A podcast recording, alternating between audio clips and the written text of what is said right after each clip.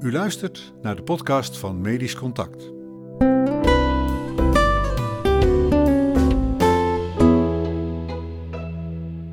Een hoofdredactioneel commentaar van Berto Nieboer. Met de verkiezingen voor de deur presenteren wij u deze week de stemvoorkeuren van de dokter. Waar we wellicht hadden verwacht dat onder de respondenten het thema zorg leidend zou zijn, zien we dat klimaat en duurzaamheid het als belangrijkste thema wint. Dit lijkt zich nog niet te vertalen in wat de grootste partij is onder de bijna 7000 respondenten. De VVD kan bij hen op de meeste stemmen rekenen. Toch niet de eerste partij als je aan groen denkt.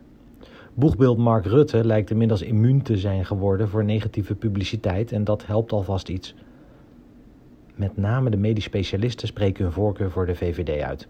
Het ondernemerschap zou daar iets mee te maken kunnen hebben. Lees zelf in dit blad of in het uitgebreidere verhaal online hoe uw eigen specialisme of leeftijdscohort zegt te gaan stemmen.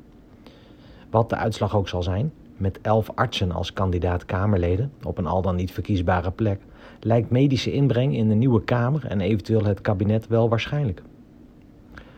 Hoe mis het kan gaan als een land wordt geleid door de verkeerde persoon op de verkeerde plek, blijkt nu schrijnend in Brazilië.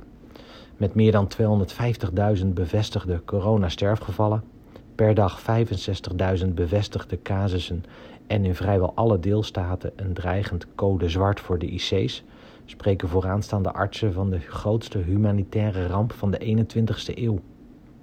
President en corona-ontkenner van het eerste uur, Bolsonaro, en zijn minister van Gezondheid, een voormalig generaal zonder medische achtergrond, geloven nog altijd in hydroxychloroquine en experimentele neusprays.